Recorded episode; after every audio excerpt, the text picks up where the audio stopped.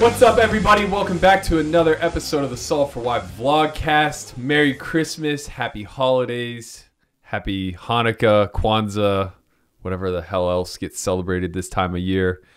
I'm here with my man, my new co-host, apparently he's here enough, Nick Howard. I'm gonna drag you through some small talk. I like what you did with the side of the hat. It just happened, man. This looks better than mine. This is just natural, you know?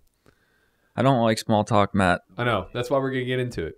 It's the holidays, man. We got to... I promised the people on Twitter that I would get you drunk in order to prove to them you're not, in fact, a robot.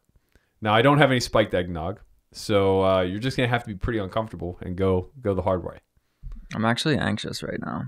So here's some relevant small talk. I was up late last night just working till like 3, and I figured this will be okay because I can sleep until like 1 and then go over to Berkey's by 3, and I won't really like be sleep deprived.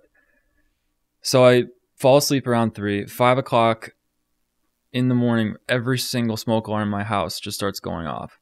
And good. I jump up and I'm run out of my room, and I'm trying to figure out if I smell any smoke. Nothing. So I walk into the guest room, and that smoke alarm is high up, so I can't reach it. The smoke alarm in my room is a high ceiling, so I can't reach it. Long story short, all smoke alarms in my house were going off for 4 hours from 5 to 9 a.m. You're a smart person, Nick. I know. I think I am, and I disabled it to the best that I could. But something was wired in, and the batteries were the issue, but taking the battery out didn't fix it. Did you watch Friends? Have you? No. You were never a fan of Friends? There was an episode. Too much small talk. God damn it, man. That type of small talk to me is kind of relevant because it's like a thing that happened. But this other type of small talk, I realized this happened 2 nights ago, and I thought of you. I was in a car. We met up with some friends for a surprise party, and we had dinner at a neighboring casino. So we all had to take a little shuttle in a car together. Yeah. And it was like 6 of us packed in. And this hip-hop song came on the radio. I think it's called Panini or something. It's like a new track. Right. That hot and stuff. Nobody in the car could believe that the song was called Panini. And then... Oh, it's Lil Nas. So that's fine. That's all good. I do know the song. But then somebody hijacks that thread of the conversation in the car, and they're like, you know, when I was in high school, like the first Panini I ever got was from Nicki Minaj. But I realized at that moment, like, this is what I hate about it. It just has no trajectory whatsoever. That's okay. And most of the time, when you're the one that hijacks it, you just end up looking so stupid at the end of it. Well, this is how this conversation, like, this kid just got shut down hard. Right. But this is very critical, and this is where, like, I think we can find a middle ground. Is generally I agree, small talk is it's benign, it's worthless. But where it becomes great is if it's comedic or a good story. And the reason why people who hijack threads, if you want to call it that, in a live setting, basically people who take over a conversation with something that is inside or not important. The reason why they suck is because they're rotten storytellers, right? Like, they don't tell you like this tall tale that lands at some sort of endpoint where you're just like, oh my God, that was a fantastic story. There are plenty of inside jokes that I have that I've lived in my life that I can tell to a group and make it general enough where, like, it's still funny to anybody listening. Yeah, I think you're totally right. And the worst part about a bad storyteller is the bad storyteller who can't accept that they just need to basically fold. Yeah. And then they just double down and act like they have a place that they're going with it. I have one of my best friends in the world. Growing up through high school, he's just been notorious for this. He's a rotten storyteller, and not because he doesn't know what a good story is or how to frame it. He just can never end it, right? So he just never has a punchline. And then before you know it, it's honestly, it's the most adorable thing on earth. He actually, the last time I was home, he told this story about his 2 kids and how they were just like terrorizing him one day. Like, it was just this chain of unfortunate events where like he was watching the two kids, which is already a problem in and of itself. And then they had to go to Walmart and it started to rain and they got caught in the rain. And then they had to take them to a recital and they're soaking wet like cats and dogs. And they're screaming and like pissing and shitting all over themselves and everything else. And he finally wraps the story in a way where like I'm on the ground in tears. And I just got up with a slow clap. I'm like, John, I've known you for 37 years, and that's the best story I've ever heard you tell start to finish. And the only thing I can figure out is that it was real. There was for a lot, once there, you weren't making anything up. And maybe there was a lot of actually funny points to it. The problem is when it's not funny along the way and it still doesn't go anywhere. Yeah. That's when I take issue. But okay, let's move on. I got my jitters out. So like that's what it is good for. It's like good for getting early conversational jitters out. Yeah, it's also good for building things. Like so like no, it's not. It is. It's a distraction to building things. It's not because it's a lubricant in some facet. You don't like lube. It's the KY that you're looking for in this conversation. Like what do you do on dates? I'm going way off script now. I wanted to ask you what your best gift was that you've ever received or given. And here we are talking about first date interviews now. This is like Hunt and Chin all over again. Is it? They did some date stuff. I think Hunt just told Chin he was a bad communicator, and Chin was like, yo, you gotta be a dating savant, man. Chin looks good. He does. In the face. Yeah, like that's what his face should look like, I think. Yeah. A handsome man. I don't know what I'm like on a date. I just know that I'm not I make an effort not to force things.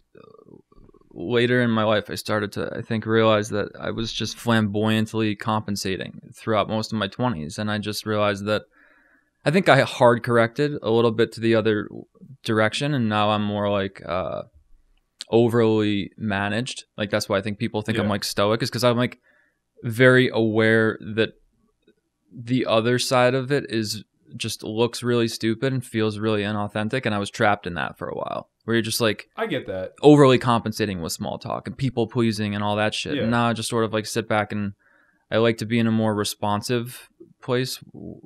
And if somebody wants to be the one who wants to overreact, that's fine. But is there any laughter in Whoville? I see. That's the thing, is I'm very amused about different stuff. So while I think most people get amused by small talk, what I'm amused by underneath is seeing the subtle strategies that are being used to gain validation. And that's the under the sea stuff that I'm more focused on. And I have to be... that is some crazy God complex stuff. It's weird because I can't... I heard Seth Rogen say something that I really related with. He was doing some sort of new show with food. He was the guest.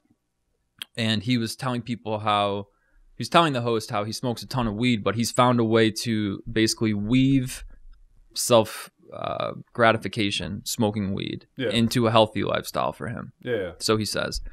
But his reason for it was that weed really just like is his lubricant for being able to go out and contextualize his environment in a way that translates into his skill, which is writing scripts. Sure. So... when I heard that, I was like, yeah, you know, like this, I can't help this thing that my mind does, but my mind is much more focused on the meta, like the undertone of every conversation, as opposed to the actual surface content. Unless I'm doing something like teaching and, or trying to, you know. I mean, that's tough though if you try to psychoanalyze literally everybody who speaks. It's a complex for sure. And it's also something that my mind is naturally interested in. Yeah. So what I've tried to do is... I told my brother for 2020, my New Year's resolution is that I'm not going to like arbitrarily psychoanalyze anymore. Sure. Like unless somebody's requesting. #1 on most New Year resolution lists. But you get what I mean. It's like there's a time and a place, and if someone's requesting to be exposed in a certain way, then that conversation happens. But even though I think there's value in pointing things out, I noticed that my mind, when it's imbalanced in that direction, tends to use it as a way to gain control in some strategic way. So then do you like comedy at all? Yeah, I have a sense of humor. No, I know. Sorry, that was talking to me like I'm fucking autistic. Well, that, you might be on the spectrum. Maybe. That was an unfortunate piling on. But the reason why I ask is because I obviously I share a lot of these similarities. Like I'm very well equipped to psychoanalyze people. I feel like I think it's one of my best skills that I bring to live poker is that I'm really good at dissecting environments. I'm good at dissecting archetypes and, you know, figuring out at least on broad strokes, like what makes people tick. But the reason why I ask if you like comedy is because I feel like if you're stuck in that gear, in that high gear where it's like you're always stripping somebody down to their core and trying to figure out like who they are, what makes them tick and everything else, the world becomes a very dark nihilistic place. Can. Right. But like, you know, if you have this comedic side to you where like, you understand that like we're all kind of meant to enjoy one another and enjoy our environments and things like this, even if it's some sort of dark humor, that kind of like peels the layer back and checks you back into reality. Self-deprecating humor, I think, is the best personality to cultivate. But one thing that I think people who are outside of the industry don't consider this is like, I told this to Hunt at one point. I said, most people don't understand what it's like to have to defend blinds for a living. Yeah. It gives you a very, if you do that for 15 years straight, if you are of a personality type that is competitive and over analytical, it tends to result in a very overly competitive, I don't want to say the word paradigm because I said I wasn't going to do that anymore, but you know, people make drinking games about this vlogcast. There are 6 Australians right now playing a home game that take a shot every time Chin says "as it pertains to." I told you what I wanted to do, and do it every time I said a 4-syllable word would have to be a shot. But don't hijack me here. I was sorry, I was making a point. Yeah, my bad. If you are trained to basically defend or compete for a living, I think it primes you to potentially approach small talk in a way that is more analytical or even critical. Yeah, because there's definitely an imbalance to this type of complex. It serves me in certain ways because yeah, I can like go do mindset content and shit for hours and sure. and not even realize that time's going by. But it makes it difficult to stay amused on the surface with certain stuff because I'm seeing more the strategy that's driving the small talk as opposed to being able to mingle on the surface of the small talk. Yeah. And a lot of time I just think it's more, I think I'm more amused by conversations where somebody actually wants to go to the root of why they're communicating from a certain strategy sure. than the surface, but that is grinchy to a lot of people. I mean, I get it. All right, you're deep. We can qualify that. I think that that's fair. And you know, I understand the value behind that, but I guess like from a more simplistic standpoint, are there like shallow things that maybe not even shallow. That's a bad way of putting it. Are there simple things to life that you derive pleasure from? So yeah, like for sure. Like as far as like gifts go, giving or receiving, do either of those like send joy to your heart? You really want that question answered about the best gift, don't you? It's a segue question, man. I gotta keep this. I've given some really bad gifts. Ooh, let's hear that. So I don't want to bring this up, but well, then don't. No, but it's funny because we always talk about how stupid the love language book is. Kind of, yeah. It's silly, but I very much think that like it's applicable. So like I 100% am a touch person. Physical touch? Yeah. And it makes sense because it's the thing that you're most deprived of as a child. Like I wasn't hugged enough. I didn't have a closeness with my parents at all.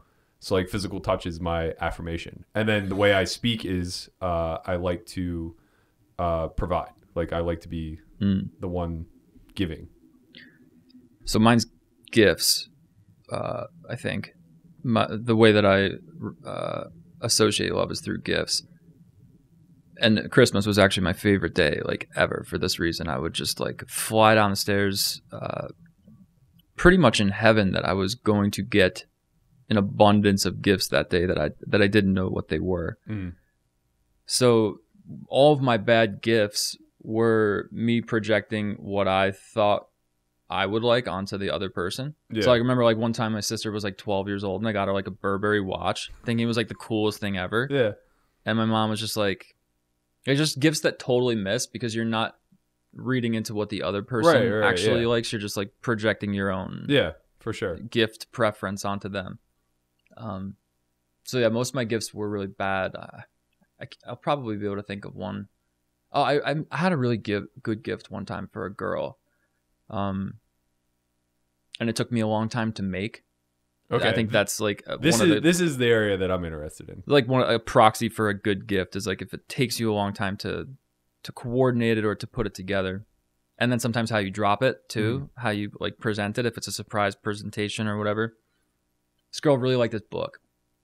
I forget what book it was, but it was the type of book where after you read it, you're like, I wish I could have a bullet point list of all the cool points of that book. Yeah. So I bought like this cool journal and I did like a handwritten Cliff Note journal of all the cool stuff that I thought was in that book for her. Yeah. Her favorite book, whatever.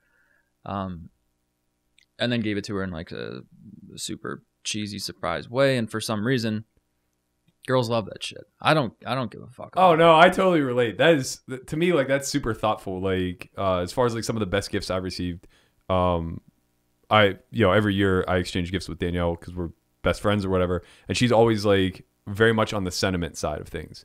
So like this is a silly gift, but like a couple years ago she got me a book called The Yinzer Bible, which is just basically slang words from Pittsburgh.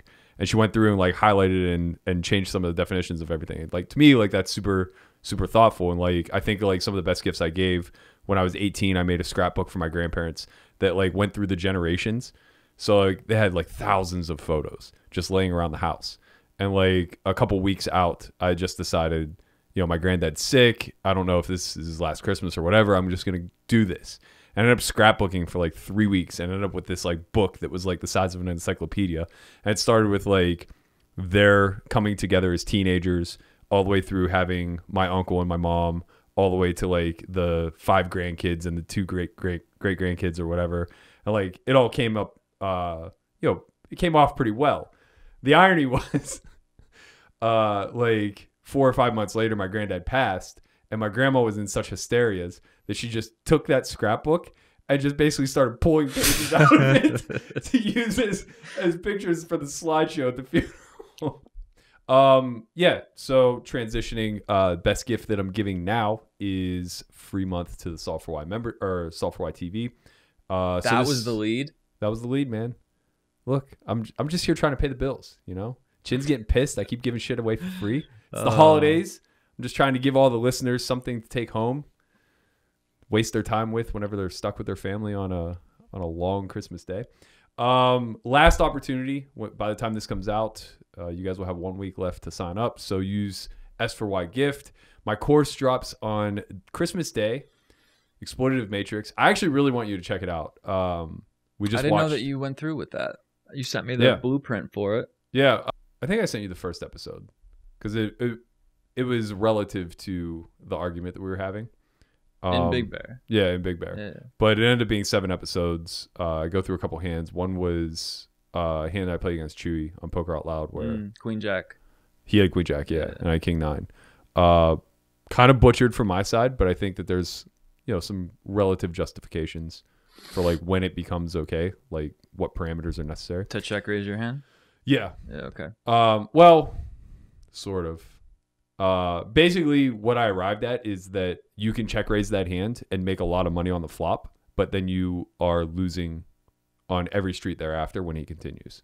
So basically we both reach a point of imbalance that's so bad that though I'll be printing through the actual check raise itself on turns and rivers, I'm just up against such an equity dense range. Like those weak hands that I choose to bluff with are just dead. That's fine though if it's printing on the flop. Yeah. Yeah, there's so much to discuss. So yeah, that's going to launch on Christmas Day. Check it out. Would love to hear some feedback. Drop some lines in the comments below or head over to our Slack channel. Also, we have a new site about to launch. It's going to be in beta. So for all of you who've taken advantage of the free TV site, I know it's been a little wonky. Our user interface is it's a little buggy, to say the least. So we're just, you know, we built a whole new site basically. It's going to be streamlined. You can find that at tv.solveforwhy.io. It may not be out by the time this podcast drops, but either way, you'll be able to see what we've been working on thus far. Last thing, are you familiar with what Dan Smith does every Christmas? Mm-mm. So every December, he does this Double Up for Charity drive where I'm not sure where he outsources them or like what other sources are investing, but basically it's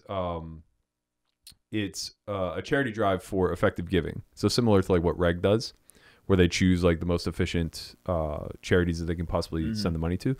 And I think, don't quote me on this, but I think they did like, I think they doubled up 1.2 million last year. It might even have been more. And this is the third year running for it. They crush it every year. So I just wanted to give him like a little shout out opportunity. If you guys want to donate to Dan's Double Up drive, we'll have the link posted below. Feel free to follow through that. Help some people out in the holiday season. Go Dan. Go Dan indeed. All right, so a little bit of tying things together, I guess. The debate that we were having both on the podcast last and in Big Bear, I thought about it a lot more, and I don't want to get too deeply into this again, but I think it parallels with some of the other discussions we want to have. Ultimately, what I arrived at as to why we have such a big disagreement as to where the imbalances take place between online and live, and I can't believe that this was ever overlooked. But I think, largely speaking, it's strictly due to bankroll responsibility. So in the online realm, due to the nature of how competitive the stakes are and how many variety of stakes you have available to you to get volume in, people are very rarely playing way over their head that are reasonable. Now, fish maybe, but the general sentiment is that, like, you know, fish probably have money, right? It's rare that you're going to have a broke fish. Maybe shot taking or whatever, but they're not going to make a big chunk of your fish data, right? It's rare that you're ever going to have a conservative fish, or like one that cares about money, I would say. Okay, that's fair. Yeah. Either way, I think that still falls into the same bucket, sure, where whether they're rolled or not, they're playing like they are. Okay. In the live realm, it's quite the opposite. Almost nobody in any environment is rolled properly. And that's why, you know, we kind of broke the argument down to the fact of like, well, at 50 cent a dollar, do you see much 4-betting go on? You're like, some, and it's usually like good hands and then, you know, maybe the occasional bluff. And I said like, well, 1-2, like you just don't see 4-bets that aren't aces. And I think that carries through to every single stake because people are forced to take such aggressive bankroll strategies in order to escape the rake trap of like 1, 3, and 2, 5 and get themselves into a position where they can make an hourly that they can actually live off of, because there is no methodology to volume, right? Or there's no method to attaining volume. You can only one table. You can only put in maybe 2,000 hours a year, whatever the case may be. So people have to be hyper aggressive. And that looms on most people because, you know, as we agree, most people in both environments tend to trend risk averse, right? So when you're under-rolled and risk averse, it just stands to reason that most of the big decisions are going to happen before stacks are actually threatened. Why do you think that live players are more under-rolled? Like, I don't disagree with that, but... Well, because they don't have the opportunity to put in a volume great enough at small stakes to be rolled. So, essentially, like, if, say, it takes $10,000 to play 1-2 with a low risk of ruin, which is probably greater than that, but let's, for argument's sake, say it's 10,000. Now, the person who's sitting at 1-2 with a $10,000 roll, if they're the best in the game, might be making something in the neighborhood of like $25 an hour, right? That's not going to be enough to actually build a bankroll over 2,000 over the course of a year, right? So say they even put in the 2,000 hours and they make 50K. That's great. It's going to get them to 2.5, but then the diminishing returns are going to be really massive. So when they move up now to 2.5 and say they have, like, after living expenses, let's say it costs them $35,000 to live. Now they have $25K to play 2-5. Well, the risk of ruin is going to be slightly higher. The rake will be a little bit less impactful, so their hourly might go up some accordingly. So let's say now they start making like $60 an hour. Now they have to put in, again, 2,000 hours, which for what it's worth, I think it's a broad statement to say, just go put in 2,000 hours. I think very few are actually capable of doing that. So let's say maybe more like 1,500. Now you're looking at them making like 80K a year. And I think that's like what the best winners in 2-5 are possibly making. So the plateau is so quick to be reached that you have to be aggressive each step along the way, forcing you into environments where, like, you're very often under-rolled or you're just complacent. And you think that that results in more risk aversion in life? Yeah, I think it compounds the risk aversion, like, tremendously. I mean, there's nothing I could say to refute that, but I do have to point out that that is just a theory until it would be able to be proven statistically. Sure. This is the thing that just it keeps coming back around to. You have certain theories about the way that a pool operates that you can't prove, and that's fine. And the only thing that we're ever going to agree on is that the live players who come to the best subjective conclusions are the ones that are going to survive, because you're all just guessing. Right. Like, you think you have a more intelligent guess, and in some domains you for sure do, and in some domains you're probably off, and you just don't know that you are. Yeah. And that's why I said I'm only really interested in speculating on live in zones that I think are imbalanced enough where the human intuition becomes reliable. That's fair. I guess, like, but you have to speculate in every zone if you're a live player, right? So, like, but what I'm saying is I think that, like, maybe there's probably ways to hone in on your speculation as far as, like, how rolled somebody in your environment is. So I think what you're doing is cool, because if you could come up with some sort of, like, very all-encompassing heuristic like that, that says, okay, this is the environmental difference that causes this risk-averse tendency, and that filters through a lot of the game tree, that shows up in a lot of the game tree, and it's what results in rivers not being bluffed as much in live, etc. That's cool, because that's actually something that is not nuanced. That's something that's, like, almost universally applicable for a live player to know about how his environment's operating. Yeah. And I think you can make a lot of better decisions if you could prove that heuristic was true. Right. So that's really what the one thing I would have added to our conversation last time, I think, is that whether or not the live player has the data to be able to identify the pool imbalance doesn't change the fact that both the live and the online player are still going through the same process to try to arrive at the proper exploit. Right. It's just yours is intuitive and mine is statistical. Exactly. Like, we're doing the same thing. We're trying to figure out if someone's bluffing too much or folding too much. Right. On the aggressive end of the tree, we want to know if they fold too much. On the defensive end of the tree, we want to know if the guy's bluffing too much. And I think it really alters the way that you utilize tools available to you, such as, like, most specifically solvers, in the sense that, like, online, because you do have that data available to you, you can kind of, well, first, your assumptions are going to be a little bit more clean, because you're actually going to be able to rely on some mass data to kind of find an aggregate of sorts and test those. But then you're also going to have very specific spots that you want to test. In a live setting, it becomes a lot more about kind of fundamentally understanding what it should look like and then recognizing patterns that deviate off of that. Yeah, this is something I thought about after, too. It was funny. After we had that conversation, I came over to your house for Thanksgiving, and I was like, that pod's going to bomb. Like, there's so many things that we should have talked about that we didn't, and so many tangents that we went on that we shouldn't have. Everyone thought you were great. It was funny. I thought I was going to get torn apart, and then I was reading the comments. People were like, Nick's running Berkey in circles over here. I was like, this is just ridiculous. I thought I did a pretty good job defending my side, but I guess not. But yeah, the one thing that I would have simplified it with would be to say that I think what's going on in general, which is the mistake that I see of how the industry operates strategically, is people start from the assumption that we should be moving from a GTO position outward exploitatively, mm-hmm. where if you're following incentives, you recognize the market is imbalanced, so we should be starting exploitatively and moving towards complexity as it becomes relevant.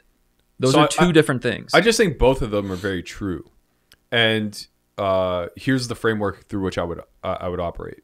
Essentially, like, our only real depiction of what game theory optimal even looks like is running two iterative machines against one another. Don't do that, though, because that's an overcomplication in itself. We can prove what the proper exploit is if we start from a general solver equilibrium. Right, but this is what I'm trying to say, right? So, like, as far as the general solver equilibrium goes, what we have to understand is how that came to be, right? It's not...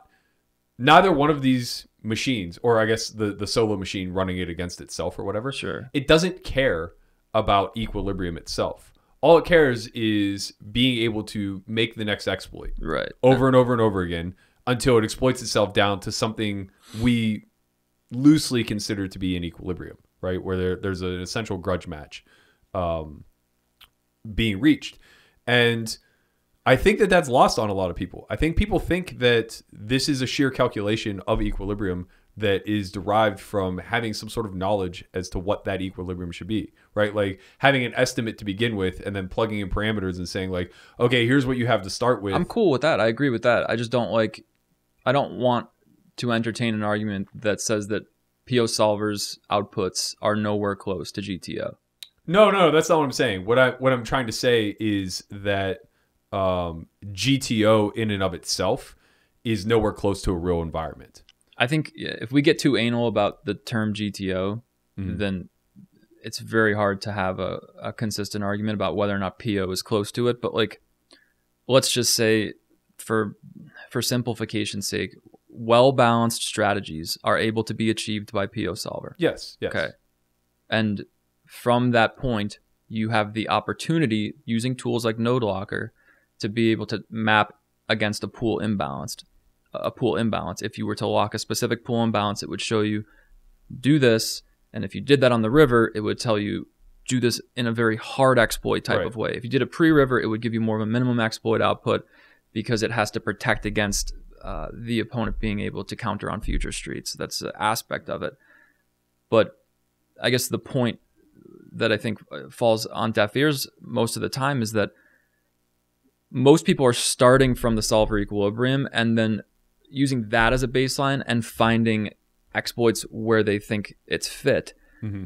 A more efficient methodology for making money as fast as possible and moving up in stakes as fast as possible is to start from an exploitative blueprint, which is already simplified because there's way less mixed strategies, and then to introduce solver equilibrium complexities as the environment demands that you become more resilient. Right. I'm agreeing with you. That's how I learned, obviously. I didn't... But I know you're exploitative at nature. Right, right. So obviously I did learn through that backtracking methodology. What I'm trying to basically do is put a face to all of this. For a lot of people watching, I think like whenever you corner them one way or the other where it's like you should either pursue GTO and then expand out or you should pursue exploits and then expand in, I think it becomes very problematic because now they just fall into whatever their archetype is, right? If you want to be exploitative, you just say like, I'm just going to hone this craft and then eventually I'll get to the point of like trying to understand what baselines look like. And quite the opposite. People who have been down the PO path their entire career, they're just like, no, this is law. Like we have to be rigid here. And then if exploits are available, of course I'm going to. Like I was reading some comments. I don't want to get into it, but basically like I was reading comments saying that like, you know, some low level GTO coaches who put themselves out there as being like super proficient were throwing shots at exploitative play or exploitative players, I should say. And a lot of the comments who were backing the coach were basically saying like, I mean, none of his material doesn't say not to exploit. It's like, yeah, but it doesn't tell you how to. Mm. It doesn't give you any sort of path. So what I'm trying to do is like, I'm thinking of this sort of like Rock'em Sock'em Robots. You ever play that game as a kid? Mm-mm. One of my favorite Christmas gifts, if we have to get back on that. Is that the one where they're like, you're hitting the pump and they're beating the shit out of each other? Bro, they have a life-size one at Dave & Buster's. It's incredible. I can beat any kid on the block. Oh, yeah. Yeah. They're slugging it out. A left to the jaw, and... Oh, my block is knocked off. But you can press it right back on. It's Rock'em Sock'em Robots. Press this lever. He throws a right, the other a left. Knock his block off. You're the winner. Wait till next time. So I'm thinking of it in that sense, because these are two very, in this particular starting point, they're two equal foes, right? They're the exact same. The strategies are the exact same. Punch the buttons. And it's just now randomization as to who gets the most blows in, right? So to me, that is, you know, PO solve running against itself, okay. Right? That's AI, right? We also recognize that no human being is going to get inserted to that. No human being is going to be able to think or mimic or do anything that PO is able to do. So we have to extrapolate out on that, right? So now let's take like the two best players in the world, whoever they may be. For argument's sake, like let's say it's like Ike and Linus or Jungle and whoever, like whatever, right? Somebody that the community wide believes to be the solve, okay, right? The bot. And we put them against each other. Well, they're not going to be equal. They're not going to have mirroring strategies. They're going to have a lot of similarities, but there are going to be some very tangible differences in how they apply, how they think, how they operate, et cetera, et cetera. And now they're going to be exploiting each other back and forth constantly, right? And they'll never play enough iterations to the point where they reach an equilibrium. So they're just going to constantly be in a battle of exploitation back and forth, but it will never get noticed because variance will be greater than the exploits, right? So variance will ultimately probably be the biggest dictation, the biggest indication as to who wins or prevails, assuming they're of relatively equal skill sets. Now let's replace one of the best there with like an average player. Again, they're just going to be exploiting each other back and forth. The difference is that the baseline strategy of the best in the world is just going to naturally be taking advantage of a lot of the weaknesses of the marginal player. And what he does well to exploit other players on his level playing field are unlikely to work against a more balanced opponent, right? And this just continually flowers out until you get to the far extremes where you just have somebody who doesn't know anything about the game and somebody who doesn't know anything in a different way about the game. I got to back up here, though, because... Okay. I need you to clarify something. Yeah. The two best players in the world are playing dynamic exploits against each other for 20,000 hands, sure. however many hands you want to put for their match. That is naturally going to arrive closer and closer to equilibrium play. Right. The longer that they play. Right. It will. But what I'm trying to say is that they're so far away still. There's such a big removal. Okay. So, so now the reason that I want that clarification is that if they're still so far away, then when one of those players now plays the recreational player, is he playing a baseline balance strategy, or is he looking to exploit this weaker player in every moment? This is a great clarification, because I think that what should happen is he should just be looking to max exploit. And there should be more exploits available. 100% versus the rack. Right. They're now obvious exploits. The reason why two good players pitted against each other that could play against each other for eternity would eventually get closer and closer to equilibrium is because the exploits would never be conscious to them, right? They would just subconsciously maybe pick up on a thing here or there that seems to work, and their strategies would continually refine. And they would more or less be gravitating towards more balanced play. Right, they would have no choice because they have respect for the other one, whatever the case may be. Okay. When someone has a significant skill edge over the other, the exploit should be obvious, or at least your whole goal should be to seek out those exploits. They should be more obvious and more sustainable over time. Right, right. So you should be only fundamentally building a strategy that takes maximum advantage of your opponent without actually teaching them that they're making errors. So we're saying the same thing. Yes, right? For sure. And the thing that I think is in need of being driven home to the industry is that the correct order is hard exploitative play first, gravitating towards more balanced, resilient play later. Yeah. The issue is that when you have a lot of new players or aspiring players looking for the best strategy, they're looking to the best in the world to dictate what that is. Mm-hmm. But the best in the world is playing a strategy that is not relevant for the small stakes player. Right. So and also way too complex for him to even be able to implement. So you're dealing with someone who's asking And this is not the fault of anybody, really. If anything, it's just the ignorance of the learner not understanding that there are strategies outside of his context. You're dealing with a small stakes guy who's looking for the best strategy, unaware of the fact that the nosebleed strategy isn't incentivized at his stage nor in his environment. Mm-hmm. And then that guy says, I can't do anything except what the nosebleed guy's doing. Otherwise, I'll never get to nosebleeds. Yeah. I think I want to add a little bit of context to this conversation, though, because there is a hard divide, again, I think, between online and live, because it's not linear live. Nosebleeds doesn't mean tougher necessarily, right? In a lot of instances, good point. Nosebleeds in a live venue will be a more simple strategy than maybe what you would play at like a 5-10 on cap. Even more of a reason to go exploitative the whole way. Yes. And that's why online players hate live players so much, and it's why live players push back so hard against live or online players, is because they're learning through two totally different lenses. The live guy is honing his exploitative skills, and he's not worried about protecting himself against the field. The online guy is never worried about the people who are beneath them. He just assumes he's going to beat them over the long run. He's only concerned about protecting himself against the player who's above him and learning through that path. And I think both have a tremendous merit, and both have massive problems. The live guy who strictly goes down the exploitative path isn't open to the idea that there is a broader game tree to examine, and there's a lot he doesn't understand. And more importantly, they lose a lot of the fundamentals. Like, I can't tell you how many good players, people I have respect for, that don't fundamentally understand simple pot odds. You know, and I don't mean it in the sense of like, I have a flush draw, I'm getting laid 2-1, this is a must call kind of thing. I mean it more so in the sense of like making proper investment decisions based on math.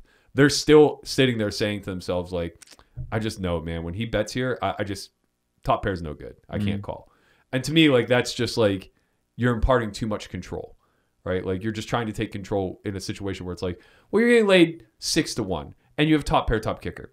Probably fine to call there and lose. You know, it's too much investment into the result as opposed to the actual fundamentals that drive the process. And then conversely, online, I think that it's far too much of constantly comparing yourself against the answer in the back of the book and basically saying like, oh man, I got to go home and study these micro spots, and I need to know exactly what I'm doing with 37 big blinds, small blind versus big against this portion of the tournament and my portion of the range. And I've always been fascinated by what, again, like going back to the beginning where we were talking about what's driving these thought processes. It's risk for both, I think. But when you really reverse engineer why the online guy feels like he has to be perfect from the jump, like he's just, I think the online player is more self-critical of his ability to arrive at a quasi-balanced strategy, GTO-ish strategy. Yeah. From all the players I've talked to, that seems to stem most from an idea that they want to get to the top, and this is the type of strategy they would have to play at the top. So it's what they need to hold themselves accountable to right now. If you dig that a little bit deeper, though, don't you think that some of it's control? It's all control-based distortion, I would say. Yeah, I agree. I think that what they're really saying underlying that is, I want to get to the top without going broke. I want to get to the top without ever putting my neck on the line and taking some big risks that may potentially crumble. Because what's the risk, though? Playing more Explo? Yeah, because once you start playing more Explo, you're conscious that you're exploitable. Yeah, but you're also, you don't have, you're also sporting a way higher win rate. So it's just like immediately that argument falls apart. It falls apart from a bottom line standpoint, but it doesn't fall apart from a risk of ruin standpoint. And most people just aren't mentally prepared to go broke. Hold on, though. This is so important because this is the main objection to like my whole company. When a new person peeps into the Poker Detox window and sees any portion of our content, the number one objection at this stage is this will never work at high stakes. Sure, but that's to me, that's trying to cut your legs out. No, I mean they really believe that there is no version of this strategy that could adapt. Like, don't get me wrong. We definitely change the strategy from small stakes to high stakes. We make it more resilient, more disguised, more balanced. But it's the same progression the whole way up. It's moving from Explo to more balanced poker and we stay as expo as we possibly can the entire way through. I mean, I don't understand how someone would make an argument that it's more risky to play explo unless they're also assuming simultaneously that the opponent is going to counter the exploitative strategy very efficiently. I think that's what's been beaten into people's heads. I think this is what's happening. Yeah, I think that's 100% sure. What's been beaten into people's heads. And I think it's 100% why the live player says, go fuck yourself. Because they've been winning for years, not worrying about being exploited. And now they have the bulk of the community coming down on them saying, like, you suck, you're so exploitable, everybody knows it's a ruse, you're never going to win again, kind of thing, right? So now they develop this, like, self-consciousness where it's like, well, man, maybe I do need to be more like the Ikes and the Jungles of the world. And for what it's worth, I do think the Explo live player is more vulnerable. Way more vulnerable. Because he doesn't have... But the environment doesn't punish it. Right. And he doesn't need to worry about it because live will always be soft. Right. Hopefully. The online Explo player is more scientific. And for that reason, he should be expected to pivot with the resources he has access to. Like, the good exploitative online player is using statistical resources that give him real-time insights into how the pool is playing, whether that's a HUD or if that's the new 50 million hand batch that you bought from the 2019 database. They have better resources to be able to pivot if the market changes. The live player is always just shooting from the hip. And I think maybe that's what the ultimate problem is that they don't want to deal with the fact that if the data comes back and says you're just not implementing, they don't want to have to deal with the fact that the implementation was gray, right? Because if they follow a baseline balance play, then they could just say, like, variance, bro, right? Because anybody, like, this is a cookie cutter strategy. Literally anybody can go out and implement it. But once they have to start trusting the exploitative play, now they have to trust their ability to collect data, or to trust in your ability to collect data, or whatever the case may be. And it becomes this other layer of vulnerability where they're suddenly questioning, is my methodology correct? And they have to trust that the opponent's not actually countering it quickly enough that it would make them wish they never tried to go explo. Right, where the lie that's been sold to them is, if you play GTO, none of these things exist. And that you actually can play anywhere near GTO, which was what I was trying to get at by giving. I heard you. These no, I understand, but like I want to make it very clear to paint the picture, because I think that, like, particularly this audience, you're going to have a lot of people who are at that entry phase where they're playing 100% Explo in a live realm, or they're digging into every single piece of PO study that they can possibly get their hands on so they can start beating 50 cents a dollar.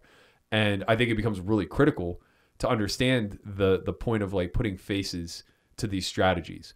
Where it's like, if we even look at the first layer out of the solver, they're so far away from what equilibrium actually is that it's still just a methodology of playing full exploitative versus one another where neither of them are conscientious of it.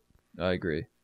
And I really feel like this conversation needs to be had from a few different angles over and over again until there's no objections left, because it kills me that there are people walking around thinking that they're right about the proper incentives for them to get to high stakes, the properly incentivized path to get to high stakes, or even the incentivized strategies. Right? Like, and you could say, like, partially it's an opinion, but if we can start from the agreement that you want to be able to maximize your win rate at every phase of your career, which we can show why that's logical. It allows you to move up in stakes, which allows you to make more money per hour, which gets you out of Maslow's hierarchy level 1, so you can start to think more clearly and then perform better. There's a lot of reasons we could map out why this is logical and irrefutable, that you should try to maximize your win rate at every stage of your career. If someone's not on board with that, that's not really... That's not my opinion versus yours. Right. That's you being illogical. Right. And I don't like to see that, because that shows that there's a blind spot that's not being revealed. And that person, if they were shown how illogical that train of thought was, they would change. This isn't like, I like chocolate and you like vanilla. Right. This is like, my chocolate factory is making way more money than your vanilla factory. Right. Right. And, you know, just to put a pin in it, I guess, I think that it was just like the great middle of the decade lie, where it's like everybody found this new toy and they were so happy about it that they thought it was going to provide the answer, and a lot of crushers did develop out of it, But you know, as I think the pendulum is the pendulum effect is always in the process, right? Like as we begin to settle a lot more on the middle, what we're going to find is that people are going to keep saying balance is the path, game theory optimal is the play, while they just keep implementing exploitatively. And you know, what really bugs me, I guess, is everybody always taking for granted the assumption that like they'll start conversations with, yeah, of course, exploitative is more profitable, and then shift into but, and like now all of a sudden the entire conversation is wrapped around why it's not practical. And it's just like, okay, well, if this game is going to be one that is played for profit for the foreseeable future, then we have to stop ignoring the fact that the reason why it's profitable is because everybody's playing exploitatively. Literally everyone, right? Best in the world, they're playing. This is the reason why I think it's silly to aim for nosebleed GTO. Right. As an online player, it's like if you actually realized that if you are ever incentivized to play GTO at the highest stakes possible, it usually means the games are dry. Like by default, it means that game doesn't have edge left in it. Right. If you have to play GTO. It's just like nosebleed heads up. Right? So it's a silly thing to aim for if you care about making money. Right. It's the thing that the golden boy aims for when he's like jerking off about playing OTB Red Baron heads up on PokerStars 5000. Yep. Like there's people out there that are telling me that these are their goals. Yeah. Well, in a consult, I hear guys say like, well, you know, like I just always was drawn to GTO because like that's what I think OTB does, and like I want to be up there playing, man. Like this is not a sound career path. The craziest part of that to me is how diligent they are in that thought, not recognizing how wrong they could potentially be, and how dangerous it is to spend all that time and effort on an irrelevant path that only maps to you breaking even at best versus the best in the world, just right. So you can have 5,000 little rail bunnies. Well, you probably won't break even either, because the fact is that OTB probably has just developed the best exploitative strategy for that realm.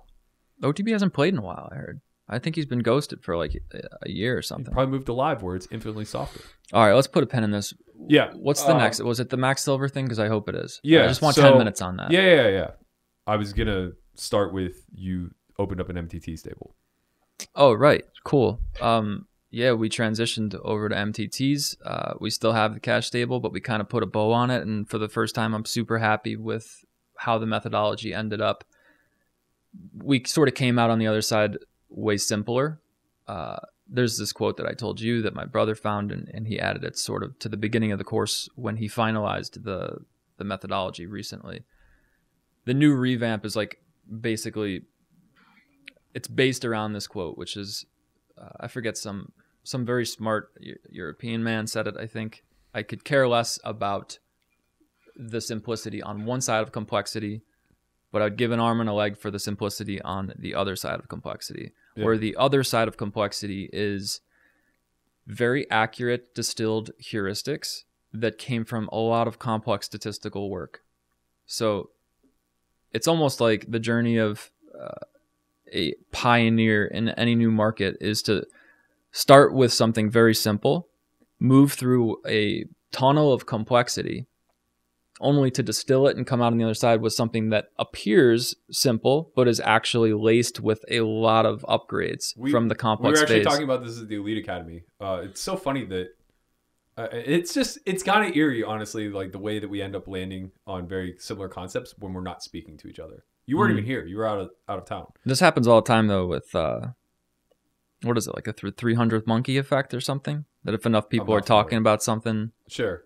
Okay, that makes sense, I guess, but I doubt a lot of people were talking about this. I think that like you and I are just like kind of in a similar situation, so it lends itself, and we have a similar viewpoint on like strategies and things of that nature. But basically, like what I was trying to paint the picture of for those who had come to the Elite was, you know, you might be too close to it now to really understand, and all of this may seem very complex, but the reason why we have to give complex problems they're just due. And the reason why I push back against Daniel whenever he says complex problems can be taught simply, and why, you know, people who give me issues with language and things like that, and I just kind of like guff at it and say like, look, just catch up. The whole purpose behind that is because if you keep simplifying, you never get past the complex. And particularly in a nuanced game like poker, where all that matters is, you know, all of the devil is in the details, and you have to really understand the nuance greatly. It's critical to get past that simple starting point. And what I framed out to them is like, look, you guys all came here with some sort of simple understanding of this game, and we hit you with a lot, and we took you to the level of complexity. Well, over these next 5 days, what we're going to do is we're going to get you past that. Mm. And from this point forward, what you're going to see are a bunch of practical simplifications that truly define the chaos behind the machine. And we talk a lot about chaos theory, where, you know, when you look at a super complex system, it just looks like sheer and utter chaos. But when you peel it away, it's very simple mathematical, you know, systems and strategies that drive the machine. And you can understand each and every one of them individually. But whenever you like try to lump them all together and just look at it from a zoomed out perspective, it just looks like total and utter mayhem. Mm-hmm. It takes that getting past the chaos to really get to a point where it's like, okay, everything's in slow motion now and I understand it. And it is so beautiful when you get past it.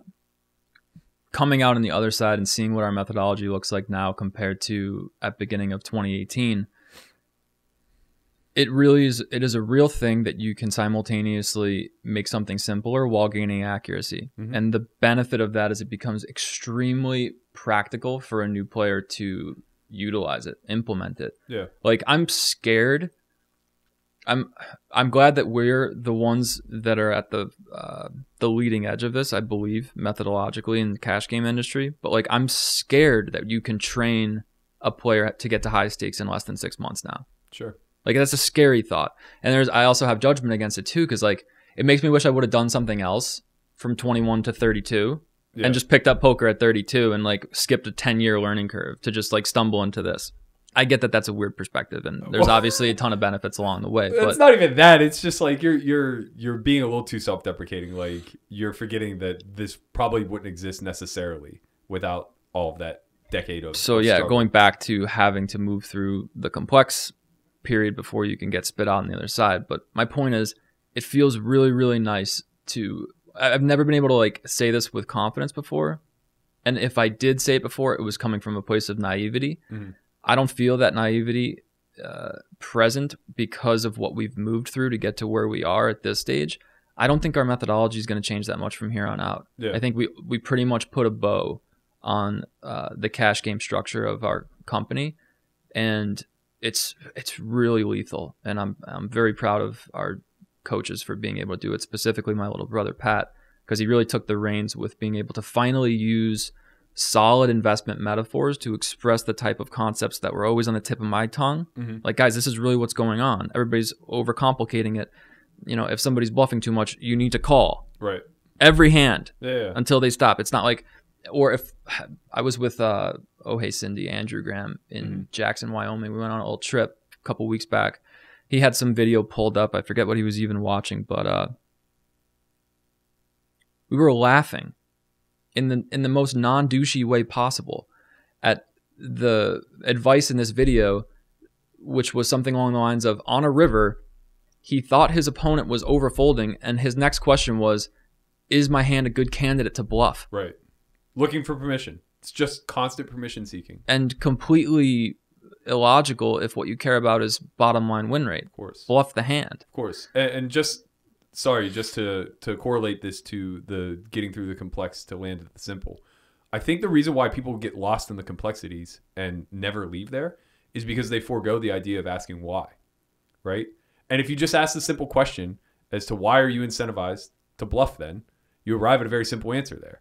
Well, because he's overfolding and it increases my win rate, right? And it's like when you take that why focused point of view on each and every individual decision that you're making, and then holistically from a broad stroke spectrum, where it's why do all of my decisions encapsulate underneath this umbrella, you find very clear, simple answers. And this is where mindset, this is where the rubber meets the road, and where mindset connects with the technical. I really believe that the most valuable inquiries a poker player could head down have to do with finding the reason, the subconscious reason that he doesn't want to bluff that spot every time, and that he'd rather look for the best hand candidate. Right. So I think usually it'll trace back to, I can't do it every time. because then I'll get countered. Right. But that's not really being put in its place. I also think that's probably a lie. I think it's a lack of confidence that the person's actually overfolding. Well, whether or not it's a lie, it's unexplored by that particular... It's uninvestigated, for sure. At least by that player. Yep. And it's been investigated by other players who are on the exploit path. And the results are good when you dismiss that belief that you're going to get countered for doing the most incentivized thing. Yeah. And that's why I say, yes, you will have to move toward a more balanced strategy at high stakes, but there is an order to this if you care about going about investment in a logical way. So we put a bow on that. I feel great about it. The MTT project was just one that I would never have been able to do alone, but I had a group of coaches basically come to me and say, we think we can do this, led by Ivan Stokes. And he has a cool little posse that... that he works with, where we sort of merged and combined resources, and now we have what I think is going to be the most subversive MTT stable in the industry. We're doing things differently and everything from our MDA methodology, statistical methodology, which mirrors what we are known for on the cash game side, but also just the structures we're using to build the company. Mm-hmm. The one thing I wanted to shout out is this new referral link program that we're experimenting with. Basically, if you are applying to be a player of our MTT team, you can get other players under your affiliation, and you will get percentage of that player's profit mm-hmm. that you referred for his entire contract. That's a pyramid scheme. It's basically a pyramid scheme.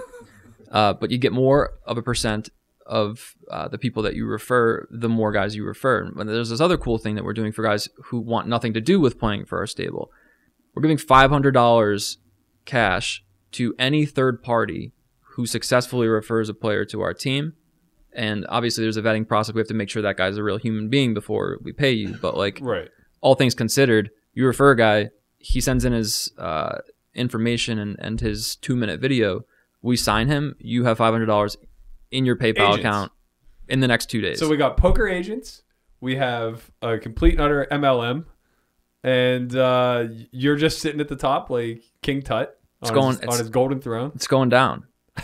I like this. I like this a lot. But and I think it's cool because we've been doing only free stuff. We took all of our packs down. We've been doing only free stuff for a while because I was just not happy with the overall, I wasn't happy with the vibe of what we were pushing at the mm-hmm. time. I felt like, yeah, we have good products, but like everything just feels like it's either getting into the hands of people who aren't even capable of using it accurately, which I felt some guilt about, or it's getting pirated so hard, or it's just like we're offering the next insight, but we're not actually offering anything really transformational unless you get involved with our program. I think it's a big part about training is that, you know, in some regards, there's some responsibility to you almost being a shaman of sorts. And it's like just pumping out data is not good enough. You have to like hold their hand and say like, this is how it's supposed to be applied.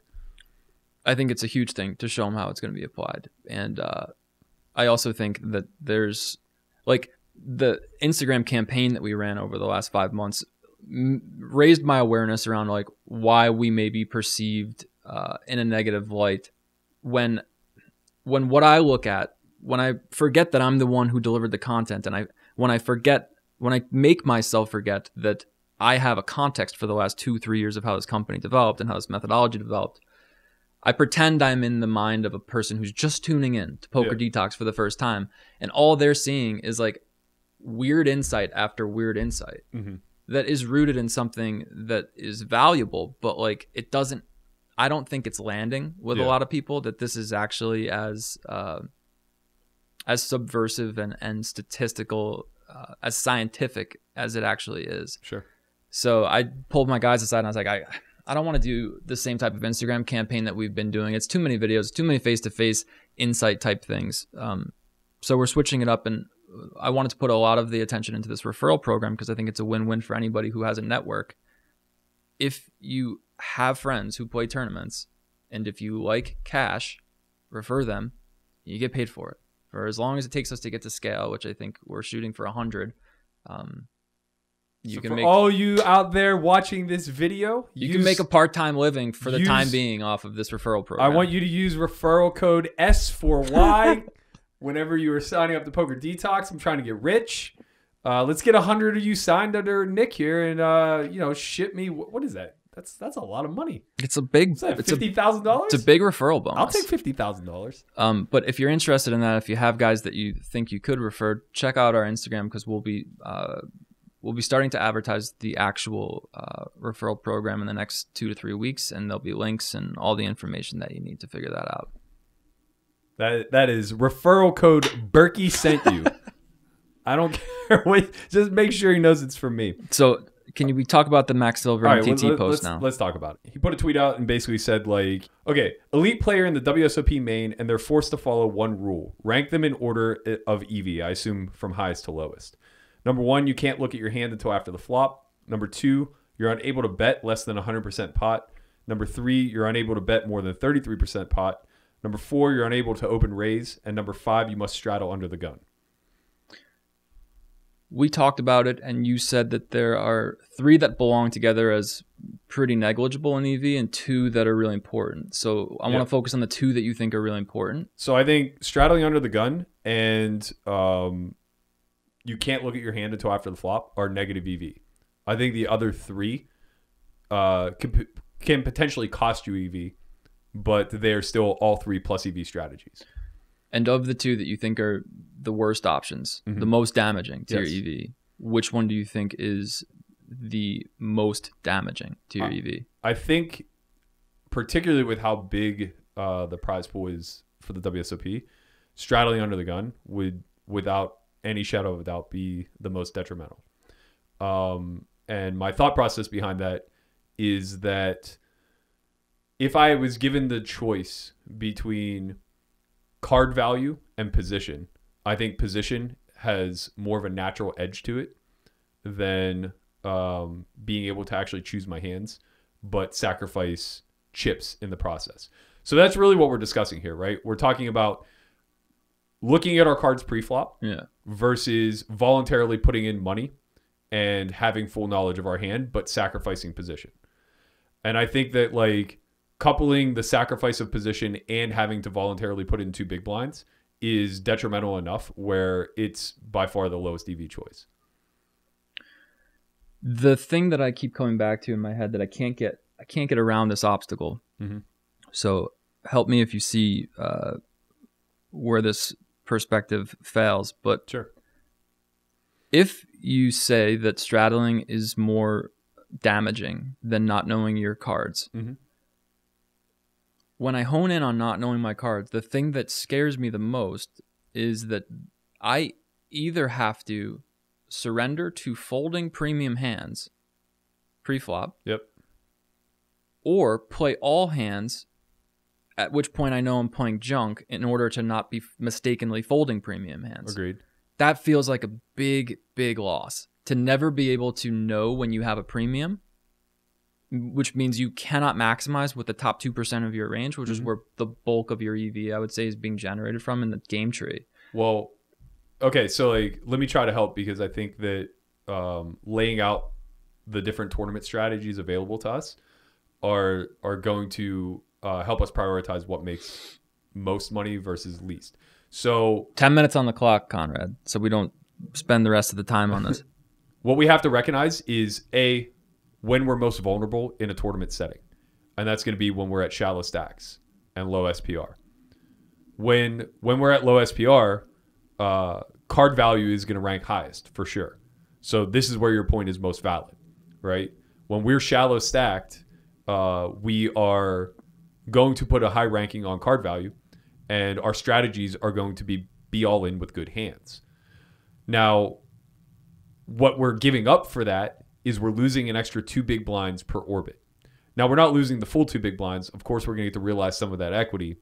But not only are we sacrificing that extra 2 big blinds every orbit under the gun, but we are increasing the EV of the strategy of all the other short stacks that are at the table, as well as the biggest stacks, right? So in the ICM model, both the extremes are going to be printing money based off the fact that we are blindly putting out an extra 2 big blinds under the gun. And that's an important distinction, that they know that we're straddling. They don't think we're dark raising. They know that we're straddling. They don't think that we're just raising. Right. The way I read it, to me, a straddle is... It's like announced before the cards come out. It's out with the big blind, okay. Right? Now, if it's a dark raise, of course, now it becomes a lot closer, I think. But even still, you're raising 100 under the gun, which has problems in and of itself, especially in a live setting. At a slow tournament pace where it's 2-hour levels, people are going to pick up on the fact you're raising under the gun 100. So you're definitely going to be losing a fair amount of chips from that position. If we look conversely, then what are our strategic options in the contrary? Well, we can find good reshove spots with our short stack without looking at our cards. There are going to be good situations where we can just be all in when folded to on the button in the small blind. There are going to be good situations where we can be in the big blind, small blind, button, or cutoff, and we're just reshoving over an open based on sheer and utter chip stack, ICM pressure, stacks left to act, whatever the case may be. You're still making a mistake with the bottom of your range, though, when you have to do that. Right, but they have to call. That's the thing. Our mistake can still be rewarded because there's a pot for us to win. That doesn't make any sense. There's just no way that you're going to be able to hold that argument up. You're basically saying that it's okay to make a negative EV 3-bet shove because you retain equity when called. By comparison to making a negative EV post under the gun that we're not necessarily going to get to realize the equity of. Yeah, okay. So if you want, I'm not comparing it to a proper strategy, of course. No, I know that. But what I'm saying is I don't see how you're ever going to overcome. Fold equity would be the only thing that would allow us to overcome it. We have fold equity with the dark strategy. We have none with the, or we have little. So with the blind strategy at short stacks, your response or your way of resolving the problem of not knowing when you have a premium hand is to play all hands in favorable zones where you can apply ICM or where you can apply pressure. So it actually, I think we would still play a similar frequency of hands. It would still probably be like 15% hands. But yeah, I would be like folding 100 under the gun. So really what I'm hearing is in order for you to maximize the EV of your premiums, you're going to have to make substantially negative EV plays with a substantial chunk of your range to do that. Right. Well, that's where I would just rather have clairvoyance over my own 2 cards. But remember, we're only losing our strategy for 1 street. So think of it this way. Think if you just chose the button as an arbitrary position by comparison to under the gun, what you could do is literally call 100 facing opens on the button or open 100 when folded to. And now you're going to be in a the same situation that you would be in as the big blind. And you'll have your full knowledge post-flop with your hand. The only difference was you didn't get to choose what your hand was pre. What do you mean the same situation as the big blind? So, or sorry, as a straddle. As a straddle. Yeah. Okay. Yeah. And so you're still voluntarily putting in an extra 2 big blinds in orbit. Yeah. The beauty of being on the button is that you don't get reshoved on nearly as much and you just realize. And this is what I'm saying. This is what I'm saying. So like, let's say we see a flop the exact same percentage of the time, based on straddling versus just calling 100 on our button, and we land at the post flop in the exact same situation where we have full knowledge of our hand, because that's what it's saying. It's not that we never get to look at our hand; it's only pre. So the only thing that is damaged is our pre flop strategy. But I'm saying there's so much accuracy to be gained pre flop knowing your 2 cards, because if you're going to make sure that you play your premium hands, you're going to have to play a shitload of really, really ugly hands, and each of those hands is negative EV to play from that formation. Right. So like, there's going to be times where like, okay, anywhere from UTG to the hijack, what are you doing when you get dealt a hand? I think you're either folding or limping. So you would as you get later option out. You could raise, of course you could raise, but basically you should be mitigating based on what the counter strategies of the players to your left. But my point is that no matter what you do, you're either going to be folding everything, in which case now you're folding premiums, or you're going to be limping, the middle ground option, and now you're having to limp 100% in order to not fold premiums. Sorry, I take back the limping. I was thinking that if we limped, we then got the look. Okay, well let's take limping out. Yeah, so it's fold. So fold or raise. Or raise. Right. And you have to go binary in order not to make a mistake with a premium. But I don't think making a mistake with a premium is punished in tournaments. So let's do it this way. Are you willing to fold premiums? Yes. at the expense of raising, I don't know if that's the right way to put it, at the expense, but you would rather fold premiums than have to raise UTG. Yes. I just think that's not going to be able to be overcome. I think you're looking at it too much through a chip EV model, though. The thing is that like we're really navigating through the structure. We're navigating through the variable stacks that are constantly presented to us. Like tournament strategy is going to consistently change. The straddle position happens, what, 1/9 of the time? Mm-hmm. And yeah, you have to burn 2 BBs, but it's not 2 full BBs because you're going to have a premium sometimes. You're going to be able to see a flop sometimes and realize equity when you look at your card. Sure. Sometimes it'll just fold around if people just really don't have hands. But I don't see how... Well, you also don't have the option either, right? Like that's so like a situation when it folds that happens to the big blinds, he gets to complete and it's just knuckled. Fine. And that happens 1 in 9 times that we're even in that scenario. Mm-hmm. But 8 out of 9 times or 9 out of 9 times, we're in a situation where we would benefit a ton from knowing if we have a premium hand. We'll always benefit a ton, but what I'm getting at is that I don't think tournaments are won and lost based on card value that much. Or maybe that's so ridiculous to me that you're saying this. I can't even believe I'm hearing this from you right now. You're basically saying that there is not value to knowing if you have a premium hand. There's value. Of course there's value. What I'm saying is that I don't think we lose as much as you're inferring by having to fold some premium hands. I get that you know that it's bad, right? To not know your hand. Yeah.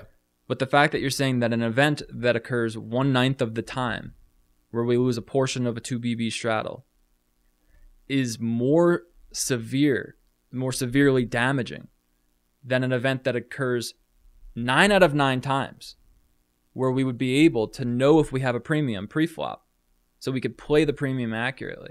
But you only get dealt a premium 7% of the time, but it's the major source of value generation, right? But like it's still effectively a one-to-one comparison. Say you, and I'm not even just talking premium, I'm talking about like having ace jack, okay, and getting reshipped on and knowing that you have an accurate hand to call, right? But let's say that happens like 11% of the time, right? So or 12%, whatever 1 in 9 is, right? So effectively it's pretty close to the same. The value in being able to play the top 12% of your range accurately seems like you will never be able to overcome that with any other. I guess that's where I disagree, is that I don't think there's a huge edge garnered by playing your best hands better than the field plays their best hands. I'm wondering, let's shift to how would we prove this? I don't know. If we had tools. I mean, I think the easiest framework to operate off of, and I don't know how relevant it would necessarily be, but like M theory was the calculation of how many orbits you had remaining in your stack. And by adding that extra 2 big blind burden, it reduces your M drastically. So in situations where, like, say you have 20 big blinds and you're playing big blind ante, the M is going to be 2.5 blinds. So you're going to basically have like 7.5 M, which is, you know, it's going to be an aggressive shove reshove type strategy in that zone. If you add in that extra 2 big blinds, isn't M a Harrington thing? Magriel is who came up with it. It was in Harrington on Hold'em, yeah. But I think it becomes relative whenever you start to add more burdens. Right? Like if you did an ante-only tournament, M is much more relevant than how many antes you have in your stack. So how many, you know, effective orbits you have to last, if you add that extra 2 big blind burden, now you have 20 big blinds. Now you're looking at like 4 orbits. I can't believe how much you're overcomplicating this right now. I don't think it's a simple question. How would we go about proving it if we had the tools? Right, but like what tools? What could you possibly use to measure this? I guess the first thing that we would want to do is figure out how much of the 2 BBs you actually lose every time you straddle. Maybe it's 1.5. I don't know. That's a good number to have. Yeah. And then figure out how much, somehow estimate how much win rate you lose by not being able to play the top 12% of your range anywhere near accurately. And I mean anywhere near accurately, because if you play them all, you got to play the bottom 88 just to get to the flop. Yeah. Like that's, it just seems like you can't. If you could play him anywhere near accurately, it'd be more so. We would need to like run a sim and see how often we're incentivized. Like how does the button make the most money? The cutoff make the most money? The hijack make the most money as far as frequencies go? So like, what do those ranges look like compared to stages of tournaments? Because if we could mimic that in some regard, in a lot of ways, post flop is so irrelevant in tournament poker. That I think that, you know, largely speaking, just being able to get to flops and have simple c-bet strategies is going to demonstrate profit. So as long as we're targeting the right scenarios where it's going to be us versus the big blind moving forward, we're often just going to accumulate that way. And that's a lot of how tournament poker works. You're right, though. It ultimately does come down to showdown. So like maybe I am wavering a little bit where if I had to decide which way I was more likely to win a tournament, it would probably be through straddling. I think two things are happening. You are underestimating the value of being able to play a premium hand accurately and overestimating how much you're going to be, and also underestimating how much you're punting by trying to play all hands to ensure that you don't fold a premium hand accidentally. But I've never offered that as a strategy. I don't think I would ever try to play all hands. I know that you're not, but when I say you're underestimating both of them, I'm saying that because you seem to be preferring this option over raising UTG 1 out of 9 times as a straddle. So right. That's why I'm saying, like, I don't see that as nearly as the biggest strategic burden that we face in MTTs is the blinds and antes. And the fact that they escalate. So the fact that we have to incur it at double the rate of everybody else at the table is a big problem. Yeah, but that's never been compared against not knowing what your fucking hand is. It's only not knowing what your hand is on one street. Yes, and in order to maximize the value of that hand on that one street, you have to play all hands. That's the problem. Yeah, sure. And by playing all hands, you start punting EV with the bottom... whatever the bottom end of your range is that shouldn't be in your opening range from whatever position you're opening. Right. The late position is where you're going to be obviously in the best shape. Right. And that's, I guess what I'm saying conversely is that, like, if we folded all under the gun one. Or how about just when you're on the blind? I mean, you're going to call 100 from the big. And you'll... facing a min. And you'll sacrifice getting the 3-bet in with your premiums. And that's not so bad. Yeah, you're not really giving much up there. I think, like, in the big blind, you don't sacrifice anything. Yeah, the big blind seems to be the easiest spot to deal with. And the small blind, I think, presents like pretty easy dark 3-betting strategies. Like you'll just find formations to attack according to stack depth. What really sucks is like if there's a 3-bet in front of you and you're in the small blind or big blind, you wake up with a monster. Yeah. You have to fold that hand every time. Yeah. Like these things, I feel that like, sucks, but it's also like not... it's not like where the bulk of your tournament EVs derive from. What ultimately sucks, and what the caveat would have to be to this in order for it to be practical, is that when there are all-ins, you have to be able to look. Yeah, I was just thinking, if somebody's reshoving on you, this is disastrous if you can't call with your top 12%. Right, exactly. So, like, yeah. If you add that caveat, I think it gets much better for you. I agree. And I agree, like, that's the biggest hurdle to get over. It's like, if I can never look at my hand when facing an all-in, then the only time I can ever call is whenever it's a 10 blind shove or less. And then I basically have to call 100. That's a big caveat, though. I'm not sure Max was thinking of that when he wrote it. I'm not sure that's what he's thinking. I mean that's fair. They're both certainly negative. Is that what you were thinking when you initially answered the question? No. I thought that they were very close without that caveat. Are we at 10 minutes? 15 minutes later. I guess we'll end on a little bit of a lighter note. Essentially, I found myself... out to eat the other day, having some casual conversation, and you know the holidays kind of came up and things along those lines. And I found myself in this sort of rock and hard place dilemma. You know, essentially, like the conversation steered towards like, oh, what are you doing for the holidays, that kind of stuff. And I realized that like as I've reached adulthood, as happens for most people, I think, holiday traditions just fell by the wayside, and like. I operate under this, you know, paradigm of like, I don't care. I see you smiling. Yeah, that's right. Twice this episode, that word came up. But the truth is that like, I actually think family traditions, community-wide traditions, things of that nature, I think like a lot of the sentiment behind them are really important. And I think that like, you know, by nature, we are kind of tribalistic or tribal in nature. And, these help create that like human bond. And I found myself like in this weird juxtapositioning where it's like, well, part of me is like trying to buck tradition every step of the way. It's like, I don't like the constructs of an entity like the military or government or religion hoarding over somebody and saying like, you have to live your life this certain way. I don't like the societal pressures of like, you know, you're supposed to do things in order of like get educated, get a career, get married, have kids and die. I don't like those restraints. But then the other part of me is just like, man, there's something super nostalgic about like thinking back to my family's traditions, like my grandparents would throw a huge Christmas party every single year. And as a kid, I didn't even understand the magnitude of it because it's just what we did. We went to Pap and Graham's. My granddad would spend a month preparing for this thing. He would make all this homemade Italian food. Like, I would help him. You know, I was his little buddy. We were down in the basement slaving away, making these raviolis and all this other stuff. And like, you know, I just took it for granted. It was like, this is what we did. And I loved it. It's like, I got to be his helper. I got to eat all Santa's little helper. Yeah. Pappy's little helper. Yeah. And then I became a teenager and it's like, I have all my aunts and uncles around me and I hate it because I'm super introverted at this point. And it's like, I kind of pushed away from the tradition and then I grew up, moved out, and here I am. I don't even put a tree up anymore.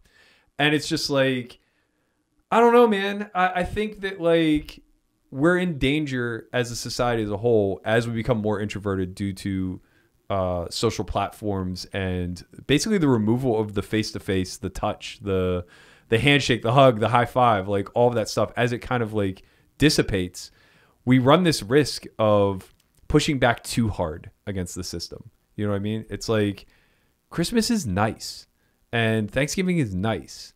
And I think from an intellectual standpoint, that's kind of hard to kind of take in and accept. Comes with a lot of small talk though. So much. But how's school?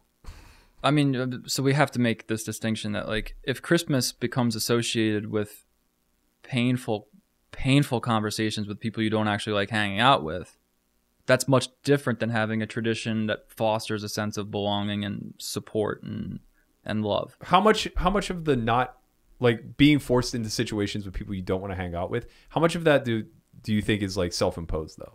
Well, it depends. Like, because if you're going home and your mother's inviting the four aunts that you'll have no control over being there. And yeah, I just saw that new Adam Sandler movie where he's like preparing for the wedding and it's called The Week Of, and like, oh, that's not new or whatever. It's on that, it's on Netflix. Yeah, yeah. And it's like a perfect depiction of what it's like to be just totally tilted by the in-laws. It was a big burden though. It was like, you know, for literally a week, being inundated by people that you don't necessarily want to. So I watched that movie twice. I watched it once alone and I was just super tilted by it. So here's just a meta point. The second time I watched it with a girl and I was in a much better mood and I'm laughing hysterically, like just loving it. Yeah. So was it because I was with someone the second time that I suddenly was able to enjoy that and just get around the fact that like a lot of the content was just super tilting? Mm-hmm. I think there's something to be said about the value of being around other people that you enjoy being around. That's got to be the number one reason that I think that's fair. And then the people that you can't stand being around are just sort of like bullets that you take to be able to be in a situation. I also think that there's something to the idea of dissecting like why you can't stand to be around certain people. And it generally is going to come down to something you're uncomfortable with, not them as a person. Or just the fact that it's, I mean, sure, it ends up coming down to judgment if you want to go the critical route to it. But if you want to just stay in the relevant domain, like there are family members that I have that there's no point whatsoever for us to be communicating. We are on completely different wavelengths. And if there is communication, it ends up just being everything from shallow at best to manipulative at worst. Yeah. And by manipulative, I mean like respond to what I'm saying so I can judge you. That's what most people are doing when they're making small talk. They're bringing up a concept that they want your opinion on so they can form an opinion about you and feel better about themselves. Or they're saying something to get validation from you. Sure. Both of those, highly manipulative. That energy, it's just really disgusting to me and I don't want to be involved in it because it's not an energy that I really want to play into. You can't avoid that completely.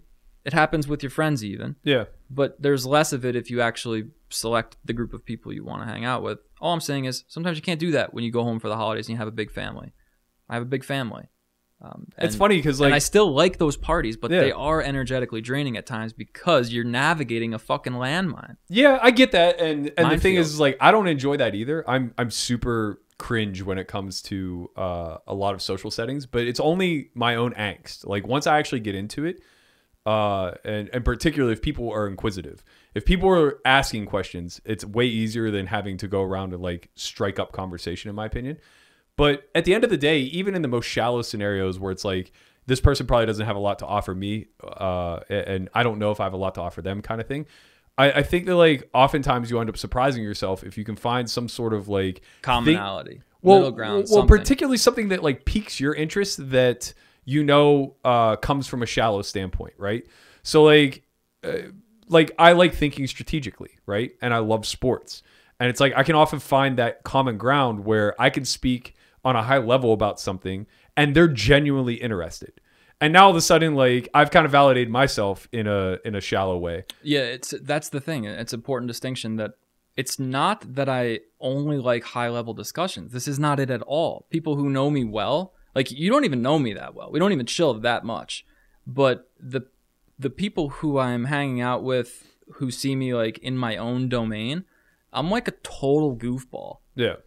And it's bizarre. It would be bizarre for you to see the other side of my personality. There are shallow things I enjoy.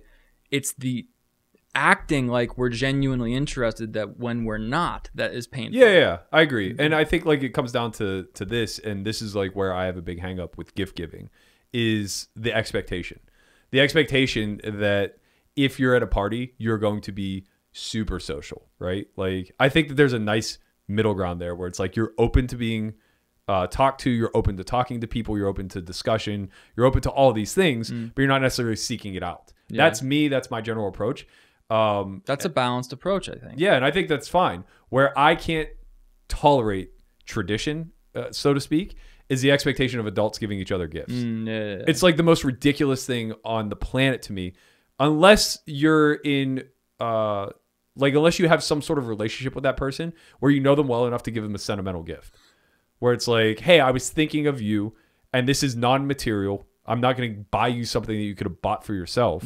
But more so like, you know, this made me think of you, so I created this picture frame out of macaroni because when we were kids, like, it was your favorite meal. Whatever, right? Super thoughtful. Yeah, something like that where it's stupid. They would never do it for themselves. They would never get it for themselves. They would never otherwise have this gift given to them. I think that's, like, awesome, and it's fantastic. But like the idea of like showing up to a party at 38 and your great aunt being there and be like, I got you something, and handed you a pair of long johns from Kmart. Yeah. It's like, but that's it. Like the cool thing about watching those Sandler videos is like those main characters, it's that sense of like detachment almost that like they can make it just funny. And yeah. And it's almost like they're making fun of the person to their face, but the person's so old they don't even realize it. And it's just part of the movie joke. Yeah. That you can't do that in real life. No, yeah, yeah. Like you say something a little condescending. And now you're getting attacked. Yeah, it doesn't really go over someone's head. You know, so, they're in tune to that. All right, I got to get out of this outfit because I'm about to sweat my balls off, and St. Nick's got some presents to deliver too. Sweat off your snowballs. Merry Christmas, everyone. That's a wrap for Vlogcast number 30. We are going to be off next week. We'll see you after the new year. Hopefully by that point, Chin will be back slimmer than ever, ready to push forward with his bet into 2020. We'll discuss, I'm sure, resolutions, goal setting, and things along those lines. Thank you guys so much for tuning in throughout the past year. We really appreciate it. Can't believe I've done 30 of these already.